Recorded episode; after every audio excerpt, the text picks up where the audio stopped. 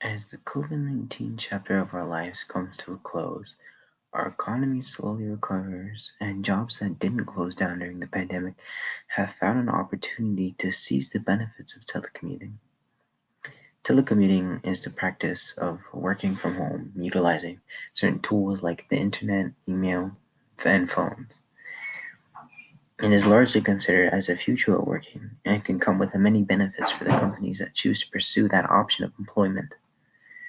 Some companies have decided that the pros outweigh the cons of working from home due to the benefit it has on its employees. Some com- companies have found that the amount of productivity that stems from telecommuting is just the beginning of the benefits that come with it. Benefits like increased morale, increased work quality, which comes from less distractions in the work, workplace, which is home in telecommuting. Increase flexibility of work hours, whether it's from 9 to 5 or 5 to 9. Players are more likely to keep their employees. They can get a wider range of wider range of employees and more trusting employees.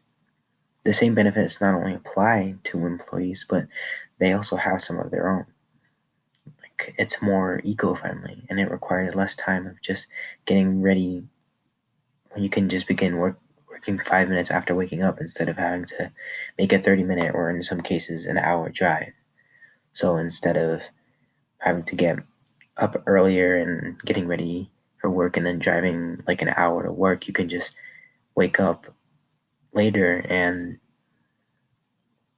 and get ready and then just go sit at your computer there are, on the other hand, some disadvantages to telecommuting. Some employers feel as though their communication with their employees is hindered and that they have less personal contact with their employees. For people who use their own computers or don't really buy an antivirus virus software on their computer, it can cause security issues for the company. They might get hacked. It can be harder for managers to manage people, like you can't really do anything as a computer manager other than fire them.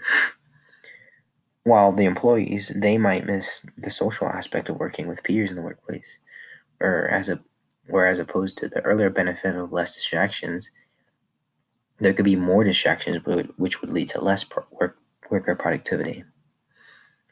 And personally, if I were running my own business, I would choose to run it as a telecommuting business because it just has better pros and cons and I feel like I'd have a more diverse group of employees who aren't aren't restricted by distance, and I wouldn't have to pay them as much for making sure they can get to my place with gas or whatever, you know.